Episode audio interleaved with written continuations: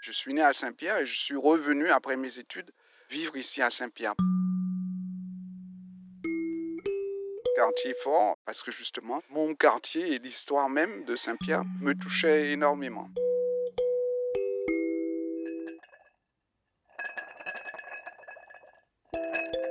Nos grands-parents nous racontaient des histoires, nous transmettaient un petit peu ce qu'ils avaient vécu.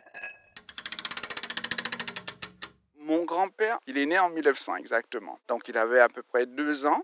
Il entendait certainement mon arrière-grand-mère dire que la montagne voulait fumer. Et lui, il réclamait son air en même temps. Il disait en créole, Ban moi lait moins, volcan ka fume. Donnez-moi mon lait parce que le volcan fume, il va entrer en éruption. Cette petite anecdote, il nous l'a toujours racontée.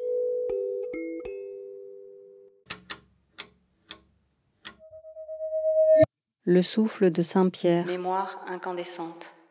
Une série de podcasts de Fabienne Pellage. Les portraits singuliers. Pour le mémorial de la catastrophe de 1902, musée Franck A. Perret, Saint-Pierre, Martinique.